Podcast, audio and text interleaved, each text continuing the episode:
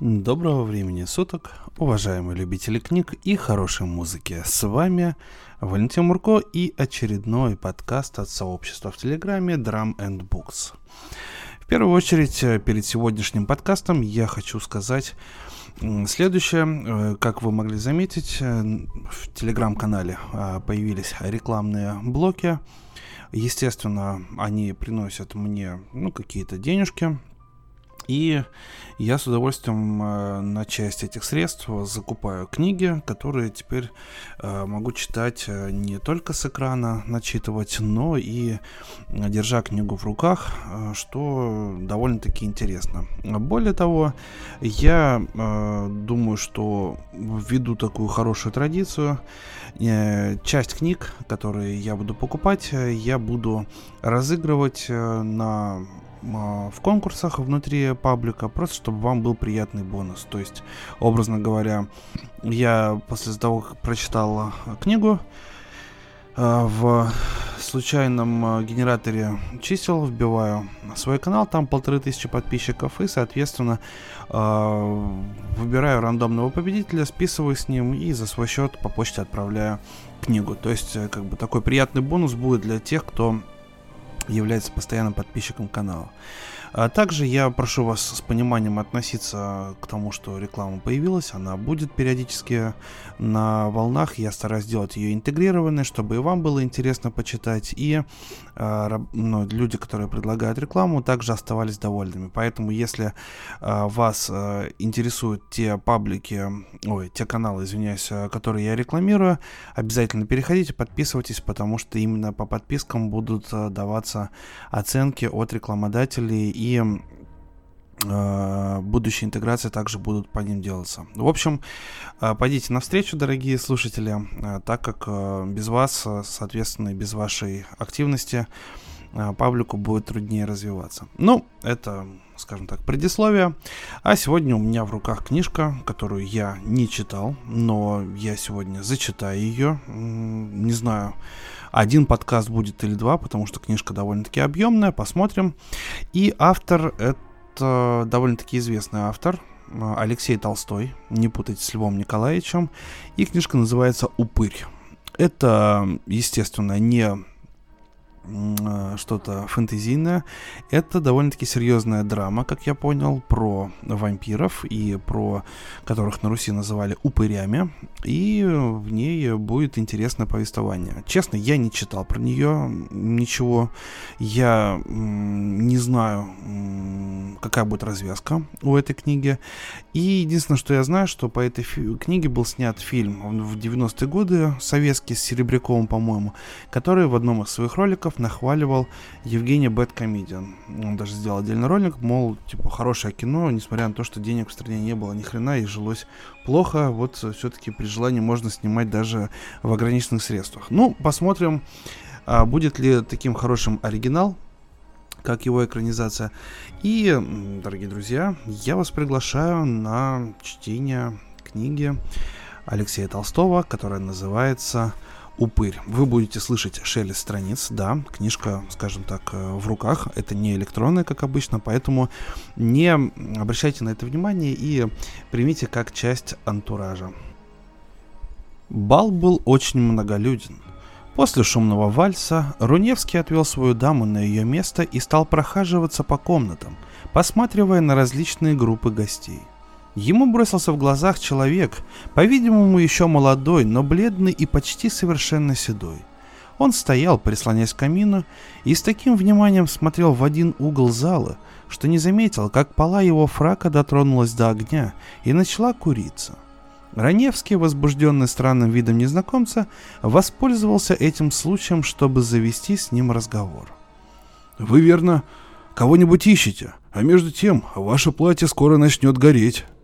Незнакомец оглянулся, отошел от камина и, пристально посмотрев на Руневского, отвечал. «Нет, я никого не ищу. Мне только странно, что на сегодняшнем бале я вижу упырей». «Упырей? Как упырей?» «Упырей», — отвечал очень хладнокровно незнакомец. Вы их бог знает, почему называете вампирами, но я могу вас уверить, что им настоящее русское название – упырь. А так как они происхождения чисто славянского, хотя встречаются во всей Европе и даже в Азии, то и неосновательно придерживаться имени, исковерканного венгерскими монахами, которые вздумали было все переворачивать на латинский лад и из упыря сделали вампира. Вампир. Вампир. Повторил он с презрением. Это все равно, что если бы мы, русские, говорили вместо привидения «фантом» или «ревенант». Но однако, каким бы образом попали сюда вампиры или упыри? Вместо ответа незнакомец протянул руку и указал на пожилую даму, которая разговаривала с другой дамой и приветливо поглядывала на молодую девушку, сидевшую возле нее. Разговор, очевидно, касался до девушки, ибо она время от времени улыбалась и слегка краснела. «Знаете ли вы эту старуху?» — спросил он Руневского. «Это бригадирша Сугробина. Я ее лично не знаю, но мне говорили, что она очень богата, и что у нее недалеко от Москвы есть прекрасная дача, совсем не в бригадирском вкусе». Да, она точно была сугробина несколько лет тому назад, но теперь она не что иное, как самый гнусный упырь, который только ждет случая, чтобы насытиться человеческой кровью. Смотрите, как она глядит на эту бедную девушку. Это ее родная внучка. Послушайте, что говорит старуха.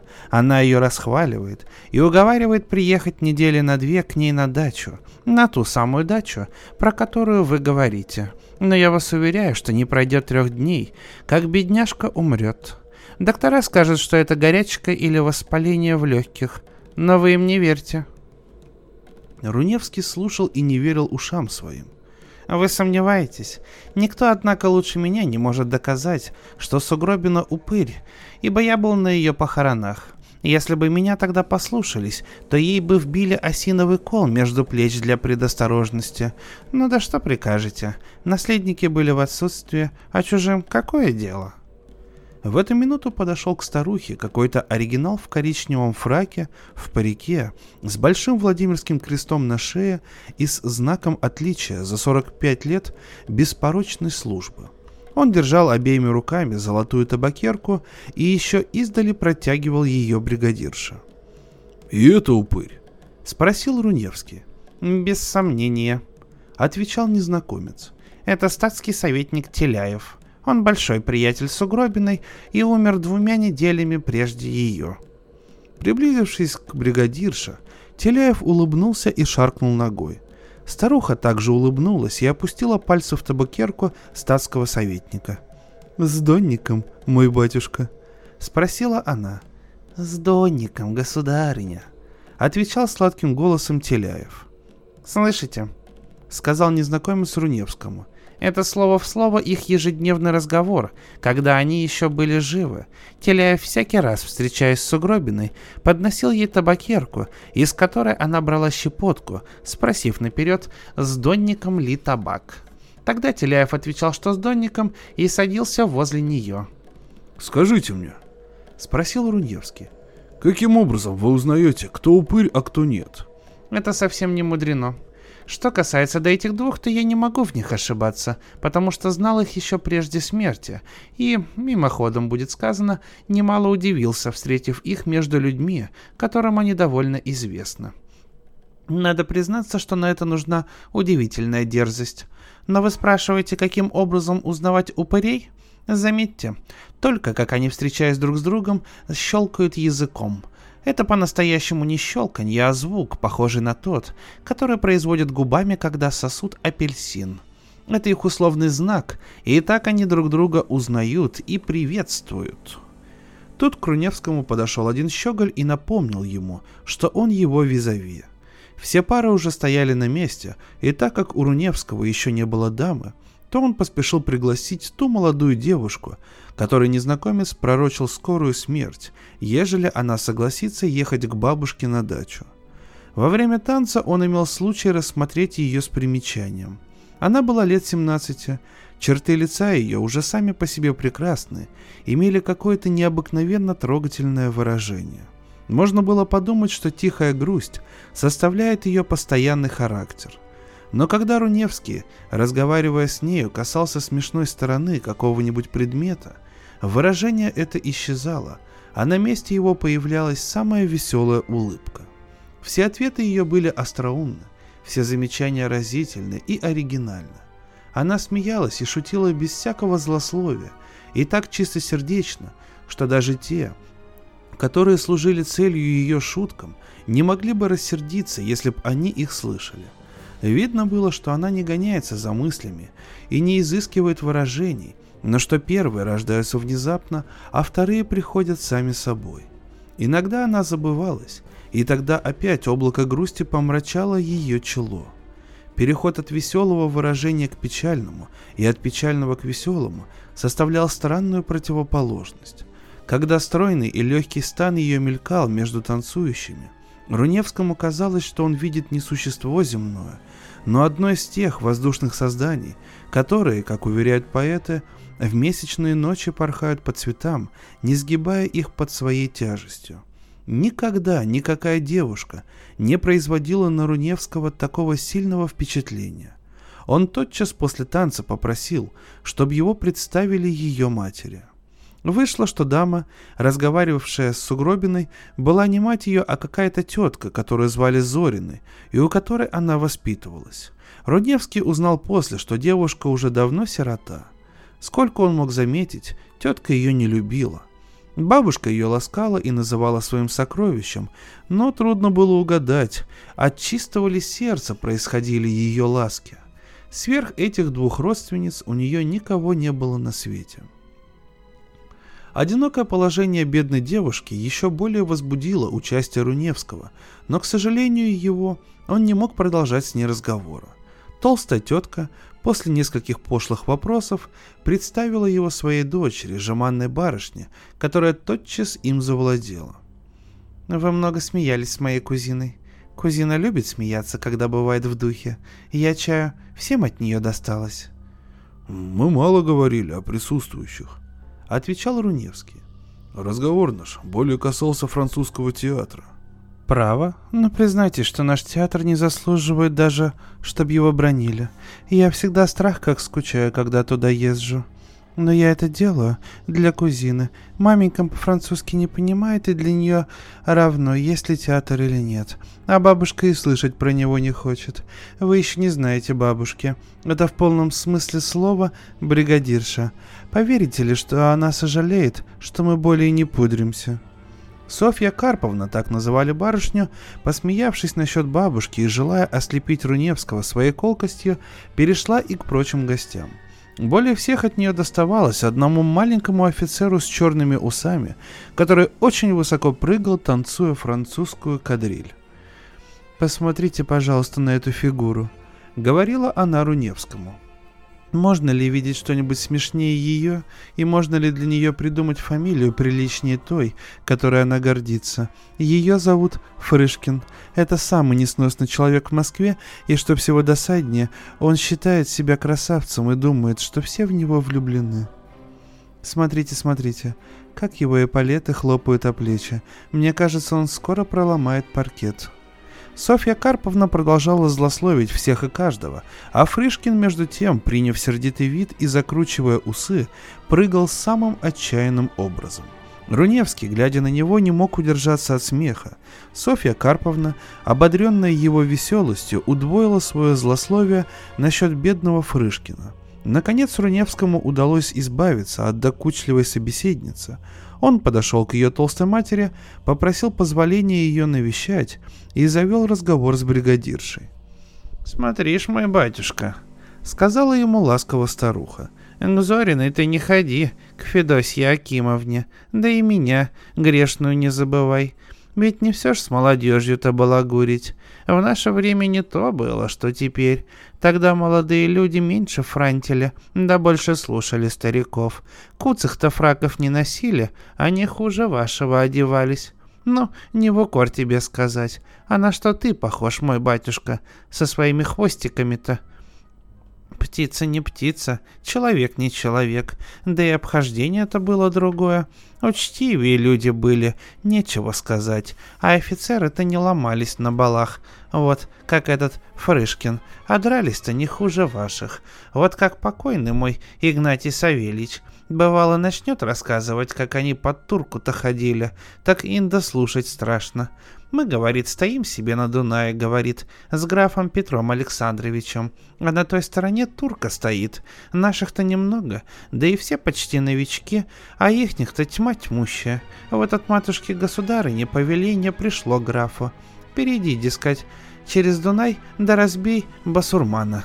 Нечего делать не хотелось графу, а послушался. Перешел через Дунай, с ним и мой Игнатий Савельич. В наше время не рассуждали, мой батюшка. Куда велят идти, туда и шли. Вот стали осаждать крепость-то басурманскую, что зовут Силистрией. Да силы не хватило. Начал отступать граф Петр Александрович, а они-то некресте и заслонили ему дорогу. Прищемили его меж трех армий. Тут бы ему и живот кончить, да и моему, Игнатию Савельичу с ним, если б немец-то Вейсман не выручил. Напал он на тех, что переправу-то стерегли, да и разбил в пух супостата, даром, что немец. Тут же и Игнатий Савельич был, и ногу ему прострелили басурманы, а Вейсмана-то убили совсем. Что ж, мой батюшка, граф-то переправился на свою сторону, да тотчас и начал готовиться опять к бою с некрестями. Не уступлю, дискать, знай наших. А вот каковы мой батюшка в старину люди-то были. Не вашим чита, даром что куцах-то фраков не носили. Не в укор тебе, будет сказано. Старуха еще много говорила про старину, про Игнатия Савельича и про Румянцева. Вот приехал бы ты ко мне на дачу, и я бы тебе показала портрет и графа Петра Александровича, и князя Григория Александровича, и моего Игнатия Савельича. Живу я не так, как живали прежде, не то время теперь, а гостям всегда рада. Кто меня вспомнит, тот и завернет ко мне в березовую рощу, а мне-то оно и любо. Семен Семенович, прибавила она, указывая на Теляева, меня так же не забывает, и через несколько дней обещался ко мне приехать. Вот и моя Дашенька у меня погостит. Она доброе дитя и не оставит своей старой бабушки. Не правда ли, Даша?» Даша молча улыбнулась, а Семен Семенович поклонился Руневскому и, вынув из кармана золотую табакерку, обтер ее рукавом и поднес ему обеими руками, сделав при том шаг назад, вместо того, чтобы сделать его вперед. «Рад служить, рад служить, матушка Марфа Сергеевна», — сказал он сладким голосом бригадирша. «И даже, если бы в случае... То, то есть...» Тут Семен Семенович щелкнул точно так, как описывал незнакомец, и Руневский невольно вздрогнул. Он вспомнил о странном человеке, с которым разговаривал в начале вечера, и, увидев его на том же месте, возле камина, обратился к Сугробиной и спросил ее, не знает ли она, кто он. Старуха вынула из мешка очки, протерла их платком, надела на нос и, поглядев на незнакомца, отвечала Руневскому. «Знаю, мой батюшка, знаю. Это господин Рыбаренко. Он родом малороссиянин и из хорошей фамилии. Только он, бедняжка, уж три года как помешался в уме. А все это от модного воспитания. Ведь, кажется, еще молоко на губах не обсохло, а надо было поехать в чужие края. Пошатался там года с два, да и приехал с умом наизнанку.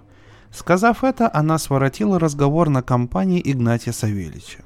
Вся тайна обращения господина Рыбаренко объяснялась теперь в глазах Руневского – он был сумасшедший, бригадирша Сугробина добрая старушка, а Семен Семенович Теляев – ничто иное, как оригинал, который щелкал только потому, что заикался или что у него не доставало зубов. Прошло несколько дней после бала, и Руневский короче познакомился с тетушкой Даша. Сколько Даша ему нравилось, столько же он чувствовал отвращение к Федосье Акимовне Зориной, она была женщина лет 45, замечательно толстая, очень неприятной наружности и с большими притязаниями на щегольство и на светское обращение. Недоброжелательство ее к племяннице, которая, несмотря на свои старания, она часто не могла скрыть, Руневский приписал тому, что собственная ее дочь, Софья Карповна, не имела ни Дашиной красоты, ни молодости. Софья Карповна, казалось, сама это чувствовала и старалась всячески отомстить своей сопернице. Она была так хитра, что никогда открыто ее не злословила, но пользовалась всеми случаями, когда могла неприметно послать об ней невыгодное мнение – между тем Софья Карповна притворялась ее искреннюю приятельницу и с жаром извиняла ее мнимые недостатки. Руневский заметил с самого начала, что ей очень хочется его пленить, и сколько это не было ему неприятно, но он почел за нужно не показывать, до какой степени она ему противна, и старался обходиться с нею как можно учтивее. Общество, посещавшее дом Зорины, состояло из людей, которых не встречали в высших кругах, и из коих большая часть, по примеру хозяйки дома, проводила время в сплетнях и злословии. Среди всех этих лиц Даша являлась как светлая птичка, залетевшая из цветущей стороны в темный и неопрятный курятник. Но Хотя она не могла не чувствовать перед ними своего превосходства, ей и в мысль не приходило чуждаться или пренебрегать людьми, коих привычки и воспитание так мало согласовывались с тем родом жизни, для которого она была рождена. Руневский удивлялся ее терпению, когда из снисхождения к старикам она слушала их длинные рассказы, не занимающие ее нисколько. Он удивлялся ее постоянной приветливости к этим барыням и барышням, из коих большая часть не могла ее терпеть. Не раз также он был свидетелем, как она, со всей приличной скромностью, иногда одним только взглядом удерживала молодых франтов в границах должной почтительности, когда в разговорах с нею им хотелось забыться. Мало-помалу Даша привыкла к Руневскому. Она уже не старалась скрыть свои радости при его посещениях, Казалось, внутреннее чувство говорило ей, что она может положиться на него как на верного друга. Доверенность ее с каждым днем возрастала. Она уже поверяла ему иногда свои маленькие печали. И, наконец, однажды призналась, как она несчастлива в доме своей тетки. «Я знаю, что они меня не любят, и что я им в тягость. Вы не поверите, как это меня мучит. Хотя я с другими смеюсь и бываю весела, но зато как часто наедине я горько плачу. А ваша бабушка? Спросил Руневский. О, бабушка совсем другое дело. Она меня любит, всегда меня ласкает. И не иначе со мной обходится, когда мы одни, как и при чужих. Кроме бабушки и еще старенькой маменькой гувернантки, я думаю, нет никого, кто бы меня любил. Эту гувернантку зовут Клеопатрой Платоновной. Она меня знала еще ребенком, и только с ней я и могу разговаривать про маменьку. Я так рада, что увижу ее у бабушки на дачу. Не правда ли? Вы также туда приедете?» «Непременно приеду, если это вам не будет неприятно». «О, напротив. Не знаю почему, хотя я с вами знакома только несколько дней, но мне кажется, будто бы я вас знаю уже как давно, так давно, что я и не припомню, когда мы в первый раз виделись. Может быть, это от того, что вы мне напоминаете двоюродного брата, которого я люблю как родного и который теперь на Кавказе. Однажды Руневский застал Дашу с заплаканными глазами. Боясь ее еще более расстроить, он притворился, будто ничего не примечает, и начал разговаривать об обыкновенных предметах. Даша хотела отвечать, но слезы брызнули из ее глаз. Она не могла выговорить ни слова, закрыла лицо платком и выбежала из комнаты. Через несколько времени вошла Софья Карповна и стала извинять Дашу в странности ее поступка. Мне стыдно за сестрицу, но это такой ребенок, что малейшая безделица может привести ее в слезы.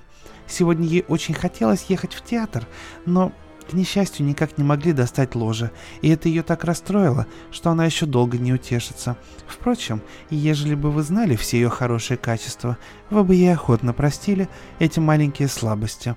Я думаю, нет на свете существа добрее ее. Кого она любит, тот хоть сделай преступление, она найдет средства его извинить и уверить всех, что он прав. Зато уж обком она дурного мнения, того она не оставит в покое и всем расскажет, что она об нем думает. Таким образом, Софья Карповна, расхваливая бедную Дашу, успела намекнуть Руневскому, что она малодушна, пристрастна и несправедлива. Но слова ее не сделали на него никакого впечатления. Он в них видел одну только зависть и вскоре удостоверился, что не ошибся в своем предположении. «Вам, вероятно, показалось странным», — сказала ему на другой день Даша, «что я от вас ушла, когда вы со мной говорили, но, право, я не могла сделать иначе. Я нечаянно нашла письмо от моей бедной маменьки. Теперь уж девять лет, как она скончалась. Я была еще ребенком, когда его получила, и оно мне так живо напомнило время моего детства — что я не могла удержаться от слез, когда при вас об нем подумала. Ах, как я тогда была счастлива, как я радовалась, когда получила это письмо. Мы тогда были в деревне.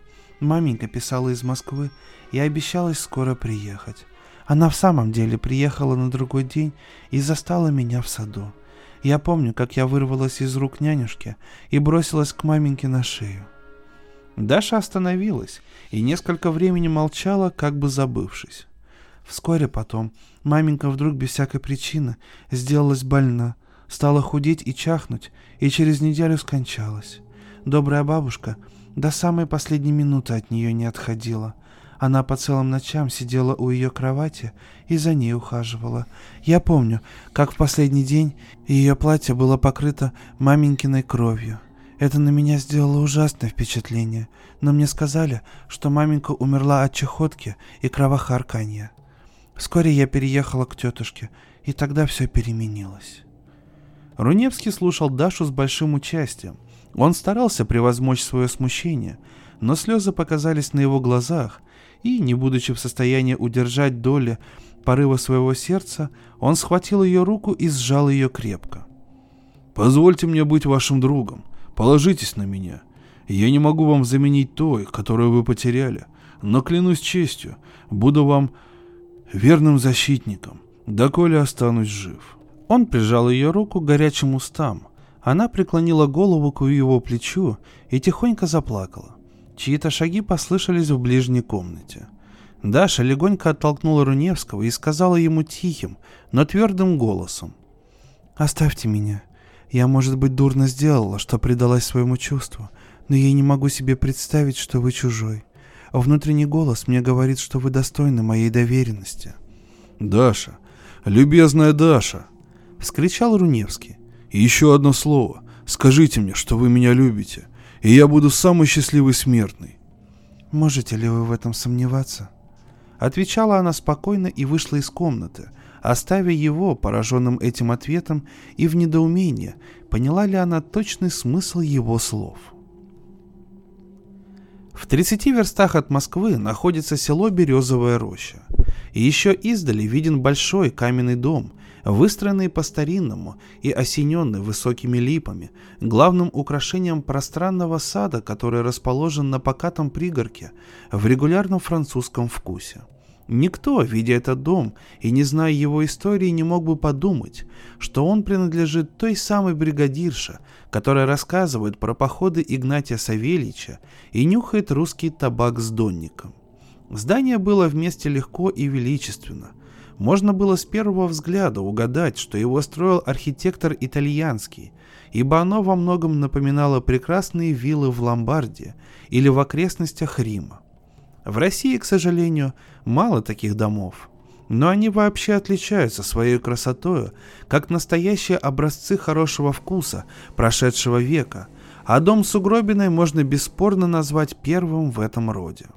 В один теплый июльский вечер окна казались освещенными ярче обыкновенного, и даже, что редко случалось, в третьем этаже видны были блуждающие огни, переходящие из одной комнаты в другую.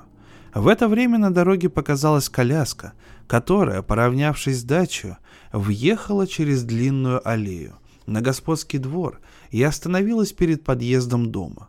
К ней подбежал казачок в изорванном платье и помог выйти Руневскому. Когда Руневский вошел в комнату, он увидел множество гостей, из которых иные играли в вист, а другие разговаривали между собой. К числу первых принадлежала сама хозяйка – и против нее сидел Семен Семенович Теляев. В одном углу комнаты накрыт был стол с огромным самоваром, а за ним заседала пожилая дама, та самая Клеопатра Платоновна, о которой Руневскому говорила Даша. Она казалась одних лет с бригадиршей, но бледное лицо ее выражало глубокую горесть, как будто бы ее тяготила страшная тайна. При входе Руневского бригадирша ласково его поприветствовала. «Спасибо тебе, мой батюшка, что ты не забыл меня, старуха.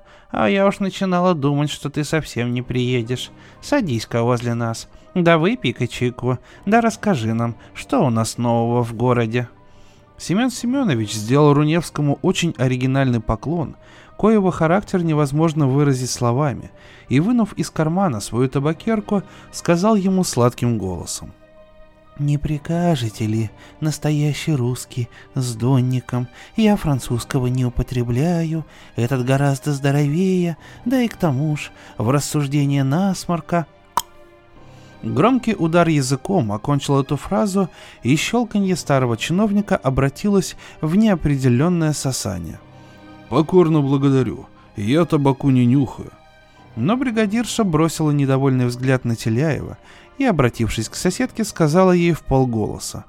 Что ж за неприятная привычка у Семена Семеновича вечно щелкать. Уж я бы на его месте вставила себе фальшивый зуб, договорила бы, как другие. Руневский очень рассеянно слушал и бригадиршу, и Семена Семеновича. Взоры его искали Даша, и он увидел ее в кругу других девушек возле чайного стола. Она приняла его с обыкновенной своей приветливостью и со спокойствием, которое могло бы казаться равнодушием. Что касается Даруневского, ему было трудно скрыть свое смущение и неловкость, с которой он отвечал на ее слова. Можно было принять за замешательство. Вскоре, однако, он оправился.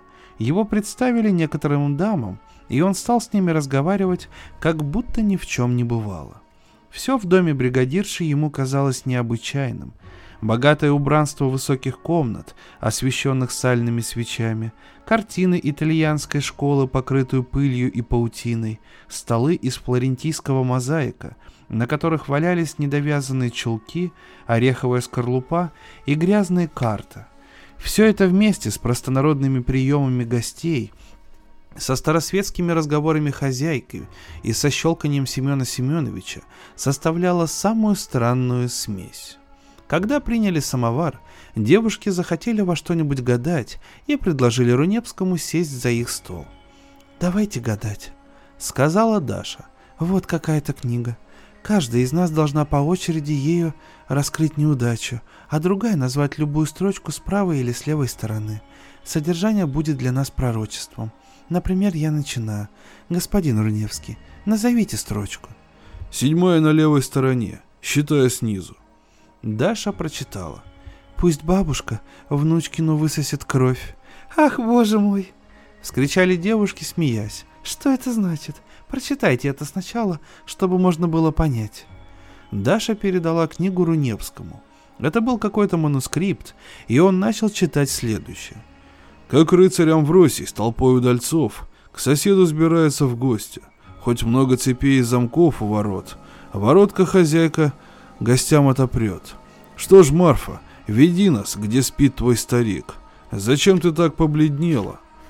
Под замком кипит и клубится Дунай, ночь скроет кровавое дело. Не бойся, из гроба мертвец не встает. Что будет, то будет. Веди нас вперед. Под замком бежит и клубится Дунай, бегут облака полосою. Уж кончено дело, зарезан старик, Амвросий пирует с толпою. В кровавые воды глядится луна, с Амвросием пирует злодейка жена. Под замком бежит и клубится Дунай, над замком пламя пожара. Амвросий своим удальцам говорит, всех резать от мала до стара. Не сетуй, хозяйка, и будь веселей, сама ж ты впустила веселых гостей. Сверкая, клубясь, отражает Дунай, весь замок пожаром объятый. Амвросий своим удальцам говорит, Пора уж домой нам, ребята. Не сетуй, хозяйка, и будь веселей. Сама ж ты впустила веселых гостей. Над Марфой проклятие мужа гремит. Он проклял ее, умирая. Чтоб сгинула ты, и чтоб сгинул твой род. Сто раз я тебя проклинаю. Пусть вечно иссякнет меж вами любовь. Пусть бабушка внучкину высосет кровь. Ирод твой проклятие мое догнетет, и место ему да не станет. Да толь, пока замуж портрет не пойдет, невеста из гроба не встанет, и череп разбивший не ляжет в крови, последняя жертва преступной любви. Как филин поймал летучую мышь, когтями сжал ее кости, как рыцарь Амвросий с толпой удальцов к соседу нахлынули в гости. Не сетуй, хозяйка, и будь веселей, сама ж ты впустила веселых гостей. Руневский замолчал, ему опять пришли в голову слова того человека, которого он видел несколько времени тому на бале, и которому в свет слыл сумасшедшим. Пока он читал, Сугробина, сидя за карточным столом, со вниманием слушала и сказала ему, когда он кончил. «Что ж ты, мой батюшка, там за страсти читаешь? Уж не вздумал ли ты пугать нас, отец мой?» «Бабушка», — отвечала Даша, я сама не знаю, что это за книга. Сегодня в моей комнате передвигали большой шкал, и она упала с самого верху. Семен Семенович Теляев мигнул бригадирша и, повернувшись на стуле, сказал. «Это должна быть какая-нибудь аллегория, что-нибудь такое, метафорическое, фантазия». То-то фантазия. В наше время фантазии-то не писали, да никто бы их и читать не захотел. Вот что вздумали. Продолжала бабушка с недовольным видом. Придет же в голову писать стихи про летучих мышей. Я их смерть боюсь. Да и Филинов тоже. Нечего сказать. Не трус был и мой Игнатий Савельич, как под турку-то ходил, а мышей и крыс терпеть не мог. Такая уж у него натура была. А все это с тех пор, как им в Молдавии крысы жития не давали. И провизию-то мой батюшка, и амуницию все поели. Бывало, заснешь, говорит в палатке-то, ан крысы придут, да за самую косу теребят. Тогда-то еще косы носили, мой батюшка, не то что теперь, взъероша волосы ходят. Даша шутила над предсказанием, а Руневский старался прогнать странные мысли, теснившиеся в его голове, и ему удалось себя уверить, что соответственность читаемых им стихов со словами господина Рыбаренки – не что иное, как случай. Они продолжали гадать, а старики между тем кончили вист и встали из-за столов. К крайней досаде Руневского ему ни разу не удалось поговорить с Дашей так, чтобы их не слыхали другие – его мучила неизвестность. Он знал, что Даша на него смотрит как на друга, но не был уверен в ее любви и не хотел просить руки ее, не получив на то позволения от ее самой. В продолжение вечера Теляев несколько раз принимался щелкать, со значительным видом посматривая на Руневского. Около 11 часов гости начали расходиться – Руневский простился с хозяйкой, и Клеопатра Платоновна, позвав одного лакея, коего пунцовый нос явно обнаруживал пристрастие к крепким напиткам, приказала отвезти гостя в приготовленную для него квартиру.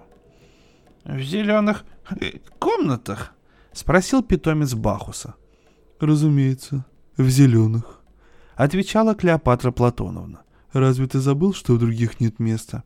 «Да, да, хе-хе», — проворчал лакей. «В других нет места. Однако, с тех пор, как скончалась Просковья Андреевна, в этих никто еще не жил». Разговор этот напомнил Руневскому несколько сказок о старинных замках, обитаемых привидениями. В этих сказках обыкновенно путешественник, застигнутый ночью на дороге, останавливается у одинокой корчмы и требует ночлега.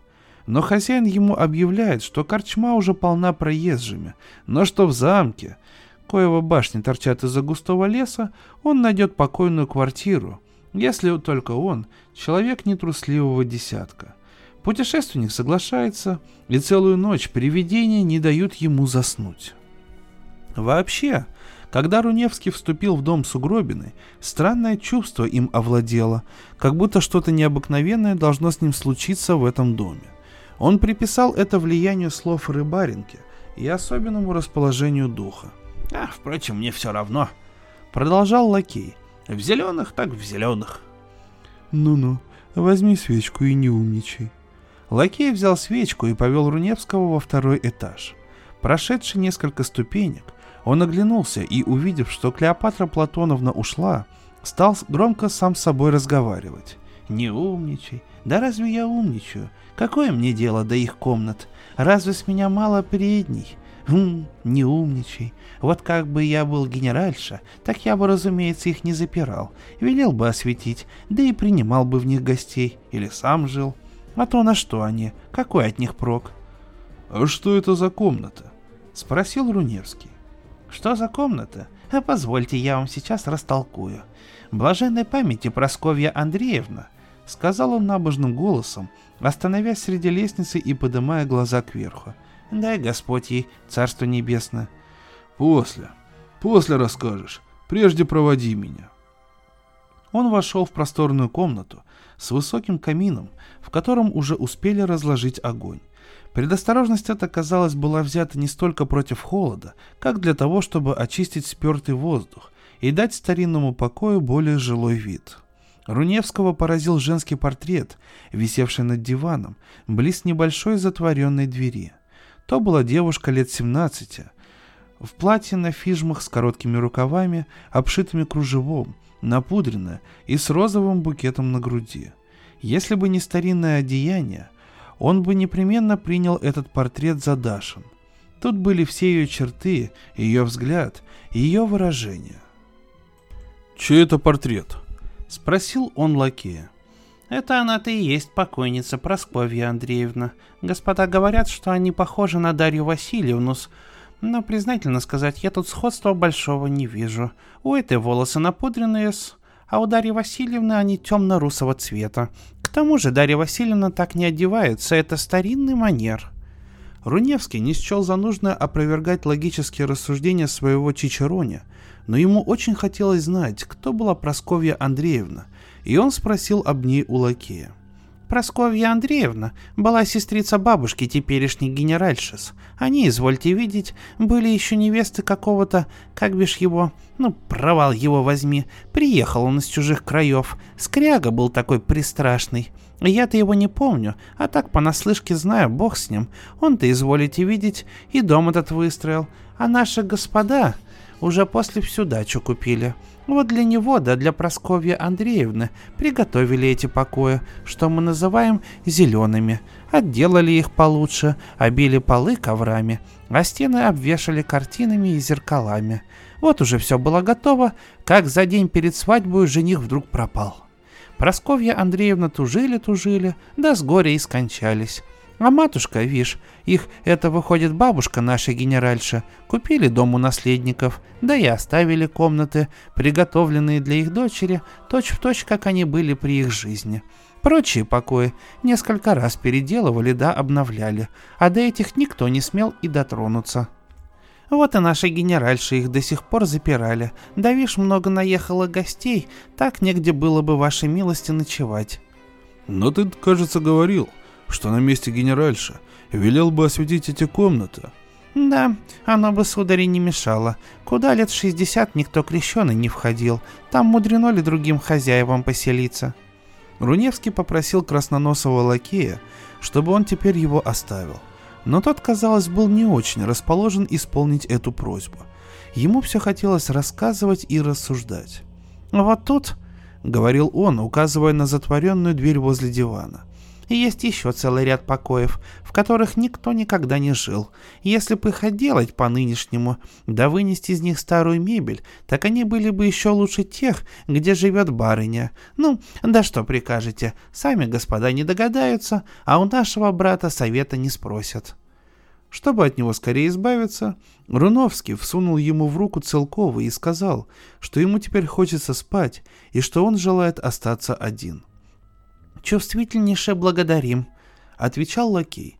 «Желаю вашей милости спокойной ночи. И ежели вам что-нибудь, сударь, понадобится, извольте только позвонить, и я сейчас явлюсь к вашей милости. Ваш камердинер не то что здешний человек, им дом неизвестен, а мы, слава богу, в потьмах не споткнемся». Он удалился, и Руневский еще слышал, как он, уходя с его человеком, толковал ему, сколь бы выгодно было, если бы бригадирша не запирала зеленых комнат. Оставшись один, он заметил углубление в стене и в нем богатую кровать с штофными занавесами и высоким балдахином. Но либо из почтения к памяти той, для кого она была назначена, либо от того, что ее считали беспокойную, ему приготовили постель на диване – возле маленькой затворенной двери. Собираясь лечь, Руневский бросил еще взгляд на портрет, столь живо напоминавший ему черты, врезанные в его сердце. «Вот», — подумал он, — «картина, которая по всем законам фантастического мира должна ночью оживиться и повести меня в какое-нибудь подземелье, чтобы показать мне неотпетые свои кости». Но сходство с Дашей дало другое направление его мыслям. Потушив свечку, он старался заснуть, но никак не мог. Мысль о Даше не давала ему покоя. Он долго ворочался с боку на бок и, наконец, погрузился в какой-то полусон, где, как в тумане, вертелись перед ним старая бригадирша, господин Рыбаренко, рыцарь Амвросий и Семен Семенович Теляев. Тяжелый стон, вырвавшийся как будто из стесненной сильным отчаянием груди, его внезапно пробудил. Он открыл глаза и при свете огня, еще не погасшего в камине, увидел возле себя Дашу. Вид ее очень его удивил, но его еще более поразило ее одеяние. На ней было совершенно такое платье, как на портрете Просковья Андреевна. Розовый букет был приколот к ее груди, и в руке она держала старинное опахало. «Вы ли это?» — вскричал Руневский. «Об эту пору, в этом наряде». «Мой друг, если я вам мешаю, я уйду прочь». «Останьтесь, останьтесь», — возразил он. «Скажите, что вас сюда привело, и чем я могу вам служить?» Она опять застонала, и стон этот был так странен и выразителен, что он пронзил ему сердце. «Ах, мне немного времени остается с вами говорить. Я скоро должна возвратиться туда, откуда пришла, а там так жарко. Она опустилась на кресло подле дивана, где лежал Руневский, и стала обмахивать себя опахалом. «Где жарко? Откуда вы пришли?»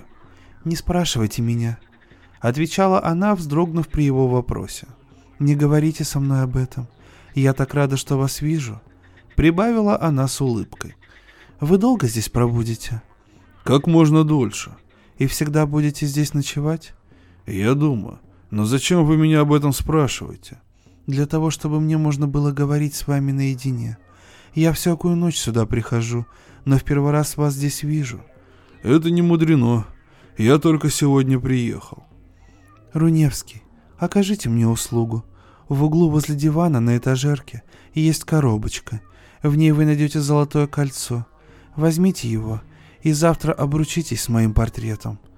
Боже мой, чего вы от меня требуете? Она в третий раз застонала еще жалобнее, нежели прежде. «Ради бога!» — закричал он, не в силах удержаться от внутреннего содрогания. «Ради бога, не шутите надо мной. Скажите мне, что вас сюда привело? Зачем вы так нарядились? Сделайте милость. Поверьте мне свою тайну. Он схватил ее руку, но сжал только холодные костяные пальцы и почувствовал, что держит руку Остова. «Даша! Даша!» — закричал он в выступлении. «Что это значит?» «Я не Даша», — отвечала насмешливым голосом привидение. «Отчего вы приняли меня за Дашу?» Руневский чуть не упал в обморок, но в эту минуту послышался сильный стук в дверь, и знакомый его лакей вошел со свечой в руках. «Чего изволите, сударь?» — спросил он. «Я тебя не звал». «Да вы изволили позвонить, вот и шнурок еще болтается». Руневский и в самом деле увидел шнурок от колокольчика, которого прежде не заметил, и в то же время понял причину своего испуга. То, что он принял за Дашу, был портрет Просковьи Андреевны. Когда он ее хотел взять за руку, он схватил жесткую кисть снурка, и ему показалось, что он держит костяные пальцы скелета. Но он с ней разговаривал, она ему отвечала. Он принужден был внутренне сознаться, что истолкование его не совсем естественно, и решил, что виденное им – один из тех снов, которым на русском языке нет, кажется, приличного слова, но которые французы называют «каушемар». Сны эти обыкновенно продолжаются и после пробуждения, и часто, но не всегда, бывают сопряжены с давлением в груди – Отличительная их черта – ясность и совершенное сходство с действительностью. Руневский отослал лакея и готовился уснуть, как вдруг лакей опять явился в дверях. Пионы на его носу уступили место смертельной бледности. Он дрожал всем телом. «Что с тобой случилось?» — спросил Руневский. «Воля ваша, я не могу ночевать в этом этаже и ни за что не войду опять в свою комнату». «Да говори же, что в твоей комнате?» «Что в моей комнате? А то, что в ней сидит портрет Просковьи Андреевны». «Что ты говоришь? Это тебе показалось от того, что ты пьян. Нет, нет, сударь, помилуйте. Я только что хотел войти, как увидел, что она там, сердечная. Прости меня, Боже. Она сидела ко мне спиной, и я бы умер со страха, если бы она оглянулась. Да, к счастью, я успел тихонько уйти, и она меня не заметила. В эту минуту вошел слуга Руневского. «Александр Андреевич, что-то здесь нехорошо», — сказал он дрожащим голосом. На вопрос Руневского он продолжал. Мы было поговорили с Яковом Антипычем, да и легли спать, как Яков Антипыч мне говорят. Ваш барин звонит. Я, признаться, засыпал, да к тому же Яков Антипыч был совсем было не в пропорции. Так я и думаю себе, что им так показалось. Перевернулся на другой бок, да и захрапел. Чуть только захрапел, слышу. Кто-то шарк, шарк, да как будто каблучками постукивает. Я открыл глаза, да уж не знаю, увидел ли что или нет, а так холодом и обдало. Вскочил и пустился бежать по коридору. Теперь уж как прикажете. А позвольте мне ночевать где-нибудь в другом месте, хоть на дворе. Руневский решился исследовать эту загадку. Надев халат, он взял в руку свечу и отправился туда, где, по словам Якова, была Просковья Андреевна. Яков и слуга Руневского следовали за ним и дрожали от страха. Дошедши до полурастворенной двери, Руневский остановился. Всех его сил едва достало, чтобы выдержать зрелище, представившееся его глазам. То самое привидение, которое он видел у себя в комнате, сидело тут на старинных креслах и, казалось, погружено в размышления. Черты лица его были бледны и прекрасны, ибо то были черты Даши, но оно подняло руку, и рука ее была костяная. Привидение долго на нее смотрело, горестно покачало головой и застонало. Стон этот проник в самую глубину души Руневского. Он, сам себя не помня, отворил дверь и увидел, что в комнате никого нет.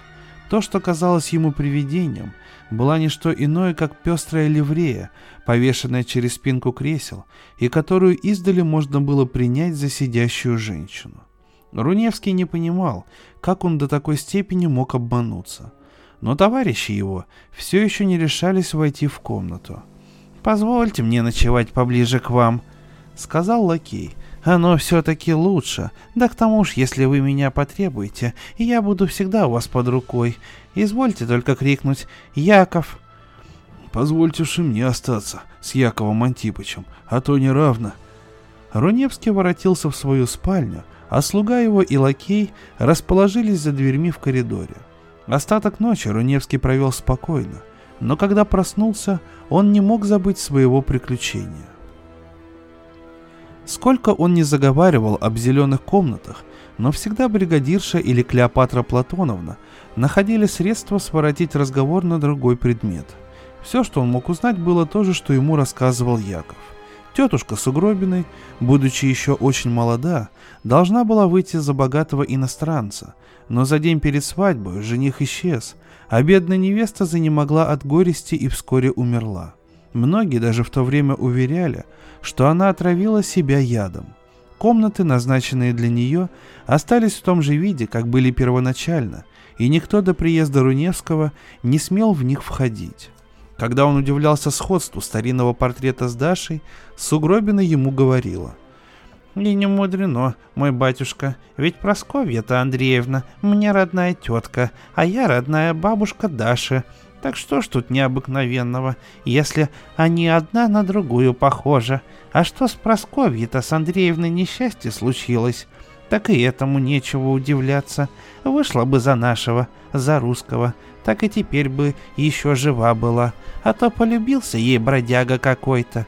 Нечего сказать, и в наше время иногда затмение на людей находило.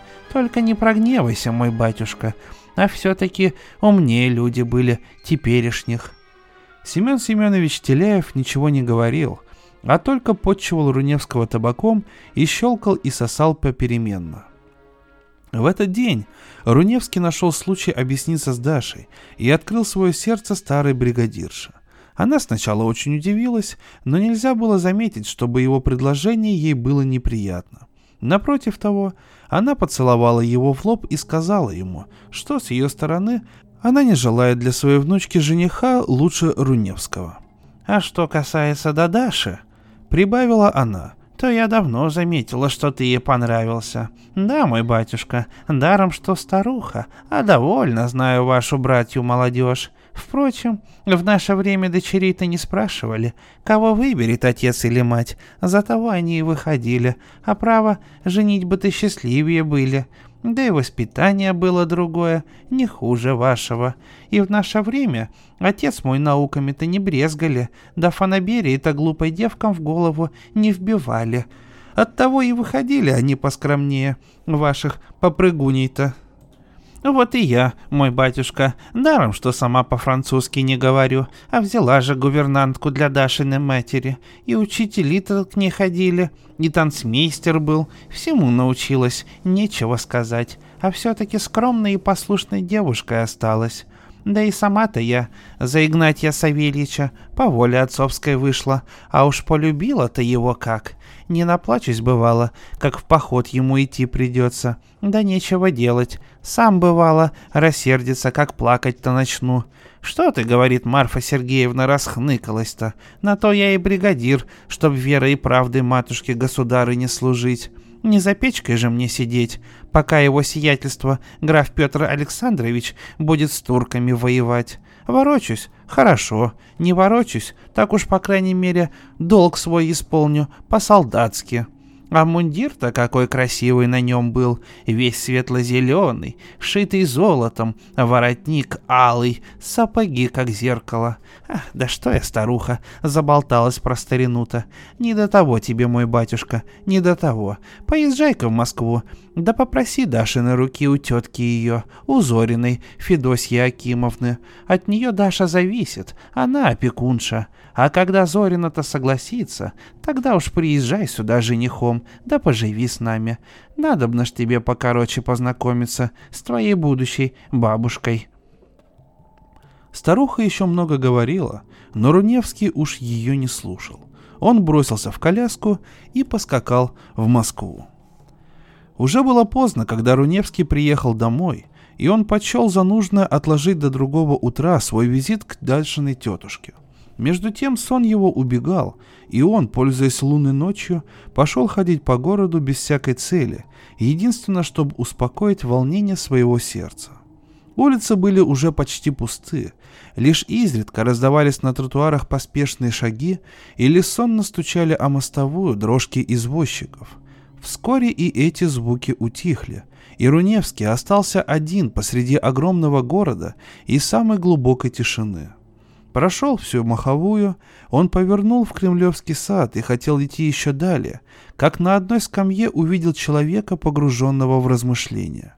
Когда он поравнялся со скамьей, незнакомец поднял голову, месяц осветил его лицо, и Руневский узнал господина Рыбаренко. В другое время встреча с сумасшедшим не могла быть ему приятна, но в этот вечер, как будто нарочно, он все думал о Рыбаренке. Напрасно он сам себе повторял слова, что все это лишь слова этого человека, не что иное, как бред расстроенного рассудка. Что-то ему говорило, что Рыбаренко не совсем сумасшедший, что он, может быть, не без причины, облекает здравый смысл своих речей в странные формы, которые для непосвященного должны казаться дикими и несвязными, но коими он, Руневский, не должен пренебрегать. Его даже мучила совесть за то, что он оставил Дашу одну в таком месте, где ей угрожала опасность. Увидев его, Рыбаренко встал и протянул к нему руку. «У нас, видно, одни вкусы», — сказал он, улыбаясь. «Тем лучше. Сядем вместе и поболтаем о чем-нибудь». Руневский молча опустился на скамью, и несколько времени оба сидели, не говоря ни слова. Наконец Рыбаренко прервал молчание. Признайтесь, что когда мы познакомились на бале, вы приняли меня за сумасшедшего. Не могу скрыть от вас, что вы мне показались очень странными. Ваши слова, ваши замечания. Да-да, я думаю, что я вам показался странным.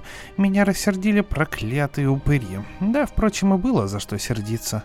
И я никогда не видывал такого бесстыдства. Что, вы после никого из них не встречали? Я был на даче бригадирши Сугробиной и видел там тех, которых вы называли упырями. На даче у Сугробиной? Повторил Рыбаренко. Скажите, поехала ли к ней ее внучка? Она теперь у нее. Я видел ее недавно. Как? И она еще жива? Конечно, жива. Не прогневайтесь, почтенный друг. Но мне кажется, что вы сильно наклепали на бедную бригадиршу. Она придобрая старушка и любит свою внучку от чистого сердца. Рыбаренко, казалось, не слыхал последних слов Руневского.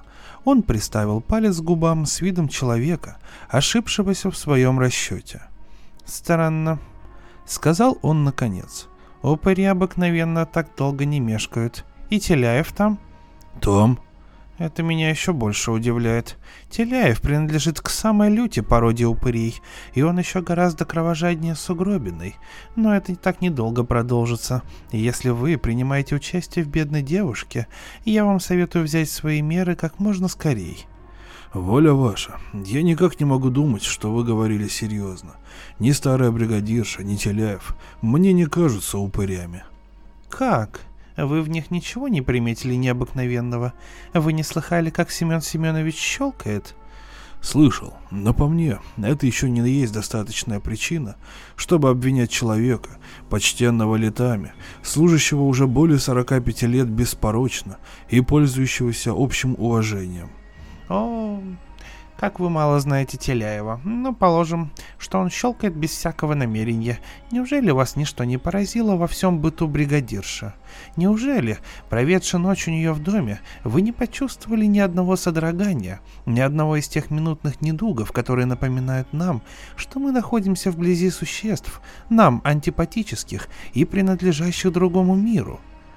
Что касается до такого рода ощущений, то я не могу сказать, чтобы их не имел – но я все приписал своему воображению и думаю, что почувствовал их у Сугробиной, как мог бы почувствовать и во всяком другом месте.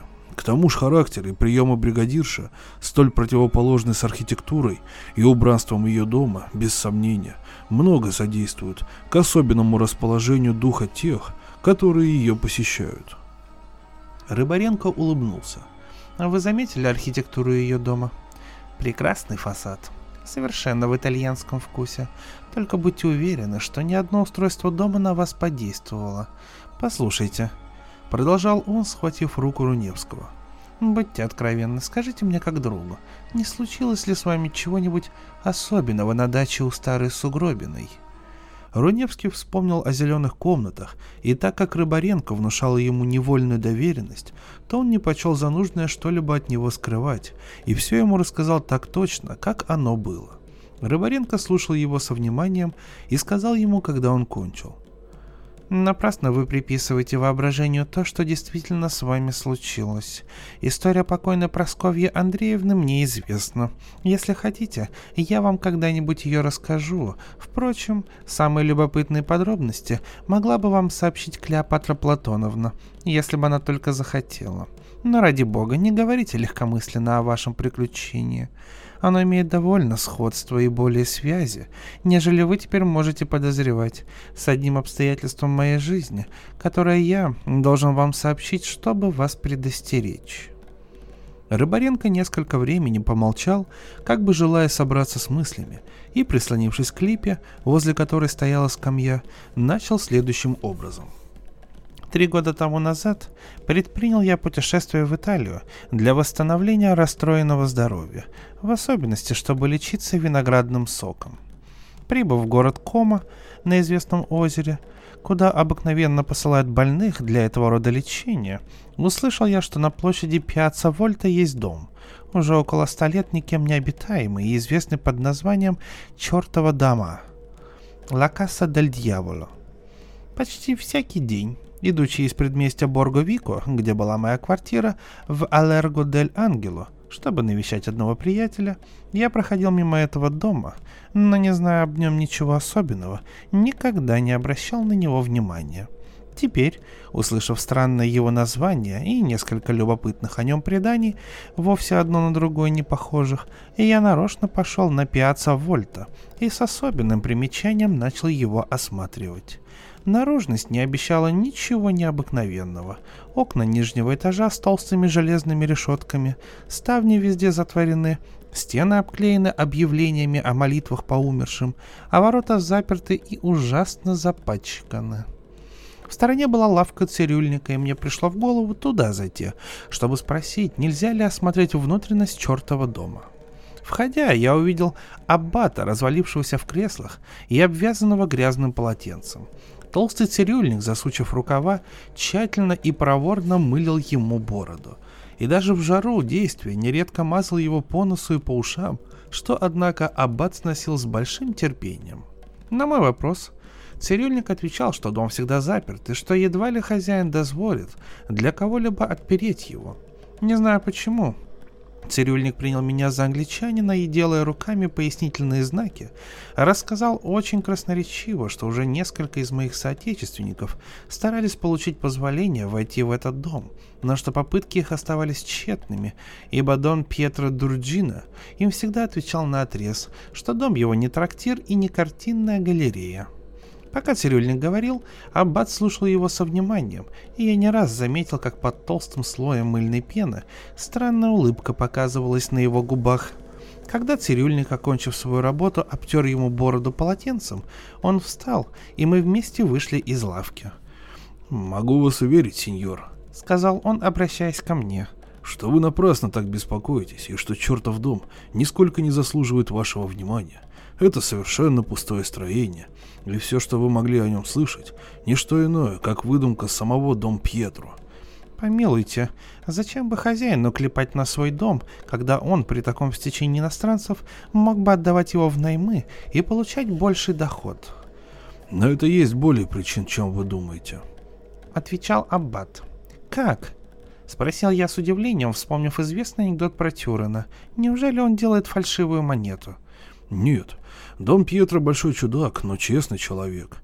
Говорят про него, что он торгует запрещенными товарами, и что даже он в сношениях с известным контрабандистом Тито Канелли, но я этому не верю. «Кто такой Тито Канелли?» — спросил я. Тито Канелли был лодочником на нашем озере, но раз на рынке он поспорил с товарищем и убил его на месте. Совершив преступление, он убежал в горы и сделался начальником контрабандистов, Говорят, будто возимые им из Швейцарии товары он складывает в одной вилле, принадлежащей Дон Пьетро. Еще говорят, что кроме товаров, он в той же вилле сохраняет большие суммы денег, приобретенные им вовсе не торговлю. Но, повторяю вам, я не верю этим слухам. Скажите же, ради бога, что за человек ваш Дон Пьетро, и что значит вся эта история про чертов дом?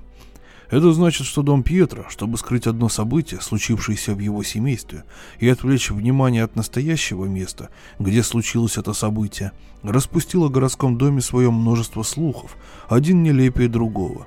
Народ с жадностью бросился на эти рассказы, возбуждающие его любопытство, и забыл о приключении, которое первоначально дало им повод. Надобно вам знать, что хозяину чертова дома слишком 80 лет.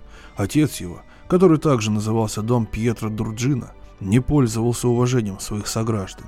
В неурожайные годы, когда половина жителей умирала с голоду, он, имея огромные запасы хлеба, продавал его по необыкновенно высокой цене, несмотря на несметные свои богатства.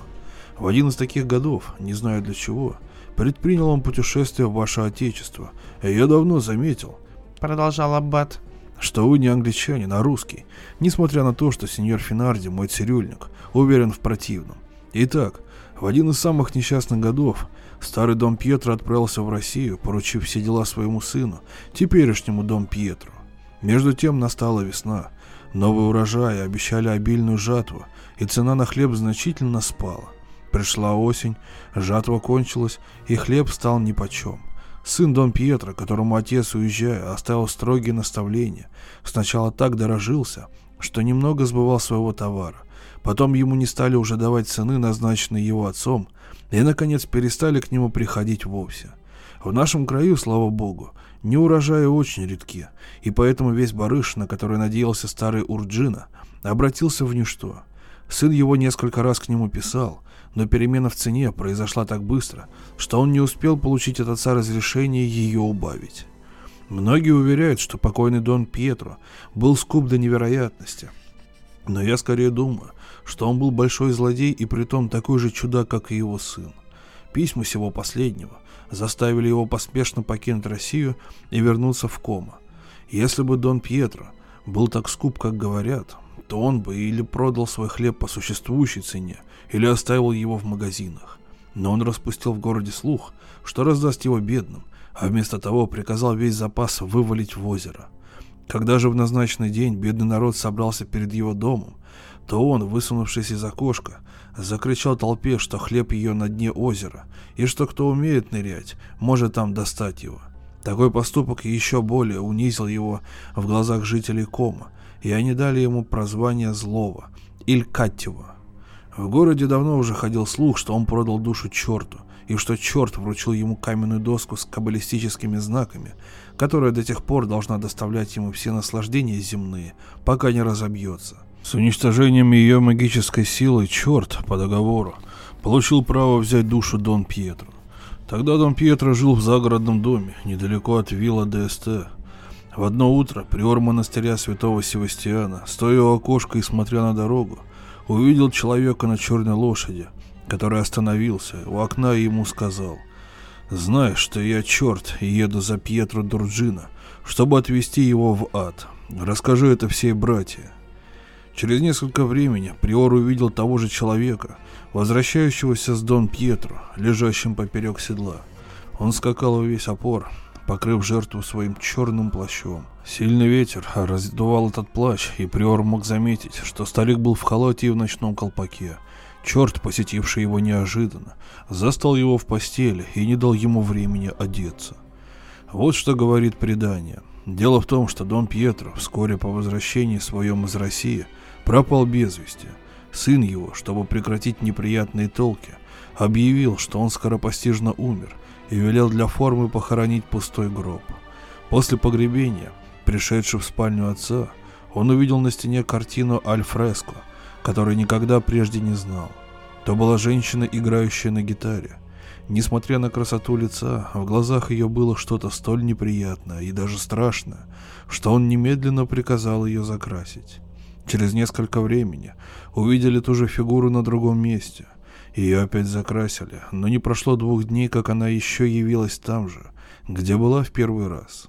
Молодой Урджина так был этим поражен, что навсегда покинул свою виллу, приказав сперва заколотить двери и окна. С тех пор лодочники, проезжавшие мимо нее ночью, несколько раз слышали в ней звук гитары и два поющих голоса. Один старого Дон Пьетро, другой неизвестно чей. Но последний был так ужасен, что лодочники недолго останавливались под окнами. «Вот видите, сеньор», — продолжал Аббат, что хотя и есть нечего необыкновенного в истории Дом Пьетро, но оно все относится к загородному дому на берегу озера, недалеко от вилла ДСТ, по ту сторону Каприцо, а не к тому строению, которое вам так хотелось видеть. «Скажите мне», — спросил я, — «что, слышны ли еще в вилле Дон Пьетро голоса и звук гитары?» Не знаю, но если это вас интересует, то кто вам мешает, когда сделается темно, пойти под окна виллы или, что еще лучше, провести в ней ночь? Этого-то мне и хотелось. Но как туда войти? Ведь вы говорите, что сын Дом Пьетро велел заколотить двери и окна. Правда. Но если не ошибаюсь, то можно, влезши на утес, к которому прислонен дом, спуститься в незаколоченное слуховое окно. Разговаривая таким образом, мы сами того не замечая, прошли весь Борджо-Вико и очутились на шоссе, ведущей вдоль озера к Вилла Десте. Аббат остановился перед одним палаццо, которого фасад казался выстроен по рисункам славного Палладия. Величественная красота здания меня поразила, и я не мог понять, как живучи столько времени в кома, я ничего не слыхал о таком прекрасном дворце. «Вот вилла Дом Пьетро», вот утес, а вот то окно, в которое вы можете влезть, если вам угодно. В голосе Аббата мне что-то насмешливое послышалось, и мне показалось, что он сомневается в моей смелости, но я твердо решился во что бы то ни стало проникнуть в тайну, сильно возбудившую мое любопытство. В этот день мне не сиделось дома. Я рыскал по городу без цели, заходил в гостический собор и без удовольствия смотрел на прекрасные картины Бернардино Луини. Я спотыкался за корзиной с фигами и виноградом и раз даже опрокинул целый лоток горячих каштанов. Надобно вам знать, что в Кома каштаны жарят на улицах. Обычай этот существует и в других итальянских городах, но нигде я не видел столько жаровин и сковород, как здесь. Добрые ломбардцы на меня не сердились. Не только смеялись от всего сердца и даже провожали благодарениями, когда за причиненный им убыток я им бросал несколько цванцигеров. Вечером было собрание Вилла Салазар. Большая часть общества состояла из наших соотечественников, прочие почти все австрийские офицеры или итальянцы, приехавшие из Милана посетить прелестные окрестности Кома. Когда я рассказал свое намерение провести следующую ночь в Вилла Ургина, надо мной сначала начали смеяться, потом мысль моя показалась оригинальную, а напоследок вызвалось множество охотников разделить со мной опасности моего предприятия. Замечательно, что не только я, но и никто из жителей Милана не знал о существовании этой виллы. «Позвольте, господа», — сказал я, — «если мы все туда пойдем ночевать, то экспедиция наша потеряет всю свою прелесть, и я уверен, что черт не захочет петь в присутствии такого общества знатоков. Но я согласен взять с собой двух товарищей, которых назначит судьба». Предложение было принято, и жребий пал на двух моих приятелей, из коих один был русский и назывался Владимиром, другой итальянец по имени Антонио. Владимир был мой искренний друг и товарищ моего детства. Он, так же как и я, приехал в Комо лечиться виноградом, и вместе со мной должен был по окончании лечения ехать во Флоренцию и провести там зиму. Антонио был наш общий приятель, и хотя мы познакомились с ним только в кома, но образ наших мыслей и вообще нравы наши так были сходны, что мы невольно сблизились. Мы поклялись вечно любить друг друга и не забывать до самой смерти. Антонио уже исполнил свою клятву. Но я напрасно предаюсь печальным воспоминаниям и преждевременно намекаю на трагический оборот, который приняла наша необдуманная шалость. Любезный друг, вы молоды и имеете пылкий характер, Послушайте человека, узнавшего на опыте, что значит пренебрегать вещами, коих мы не в состоянии понять, и которые, слава богу, отделены от нас темной, непроницаемой завесой. Горе тому, кто покусится ее поднять. Ужас, отчаяние, сумасшествие будут наградой его любопытства. Да, любезный друг, я тоже молод, но волосы мои седы, глаза мои впалы, я в цвете лет сделался стариком. Я приподнял край покрывала, и я заглянул в таинственный мир. Я так же, как и вы, тогда не верил ничему, что люди условились называть сверхъестественным. Но, несмотря на то, нередко в груди моей раздавались странные отголоски, противоречившие моему убеждению. Я любил к ним прислушиваться, потому что мне нравилась противоположность мира, тогда передо мною открывшегося, с холодной прозой мира настоящего, но я смотрел на картины, которые развивались передо мною, как зритель смотрит на интересную драму. Живая игра актеров его увлекает, но между тем он знает, что кулисы бумажны, и что герой, покинув сцену, снимет шлем и наденет колпак. Поэтому, когда я затеял ночевать в вилла Урджина, я никак не ожидал никаких приключений, но только хотел возбудить в себе то чувство чудесного, которого искал так жадно. О, сколь жестоко я обманулся! Но если мое несчастье послужит уроком для других, то это мне будет утешением, и пребывание мое в доме Дон Пьетро принесет хотя какую-нибудь пользу. Ну что ж, дорогие друзья, думаю, что на этом стоит сделать паузу и закончить первую часть э, книжки Алексея Толстого «Упырь». Будет еще второй подкаст, как раз ровно половинку начитал. И закончим мы э, на том моменте, как один из главных героев вместе с двумя друзьями полезет э, в таинственный чертов дом. Надеюсь, что мне удалось вас заинтриговать, и в пятницу вы с удовольствием продолжите слушать подкаст, э, который будет завершать такую диалогию. И более того, э, мы наконец-то узнаем разгадку всей этой книги. В любом случае, как мне кажется, такая мистика очень добротная получилась, и э, я сам с большим удовольствием буду ждать следующей недели, когда я с удовольствием зачитаю вторую часть этого произведения. С вами был Валентин Мурко, сообщество в Телеграме Drum Books, и услышимся на волнах нашей литературной, нашего литературного моря, скажем так. До новых встреч, дорогие друзья.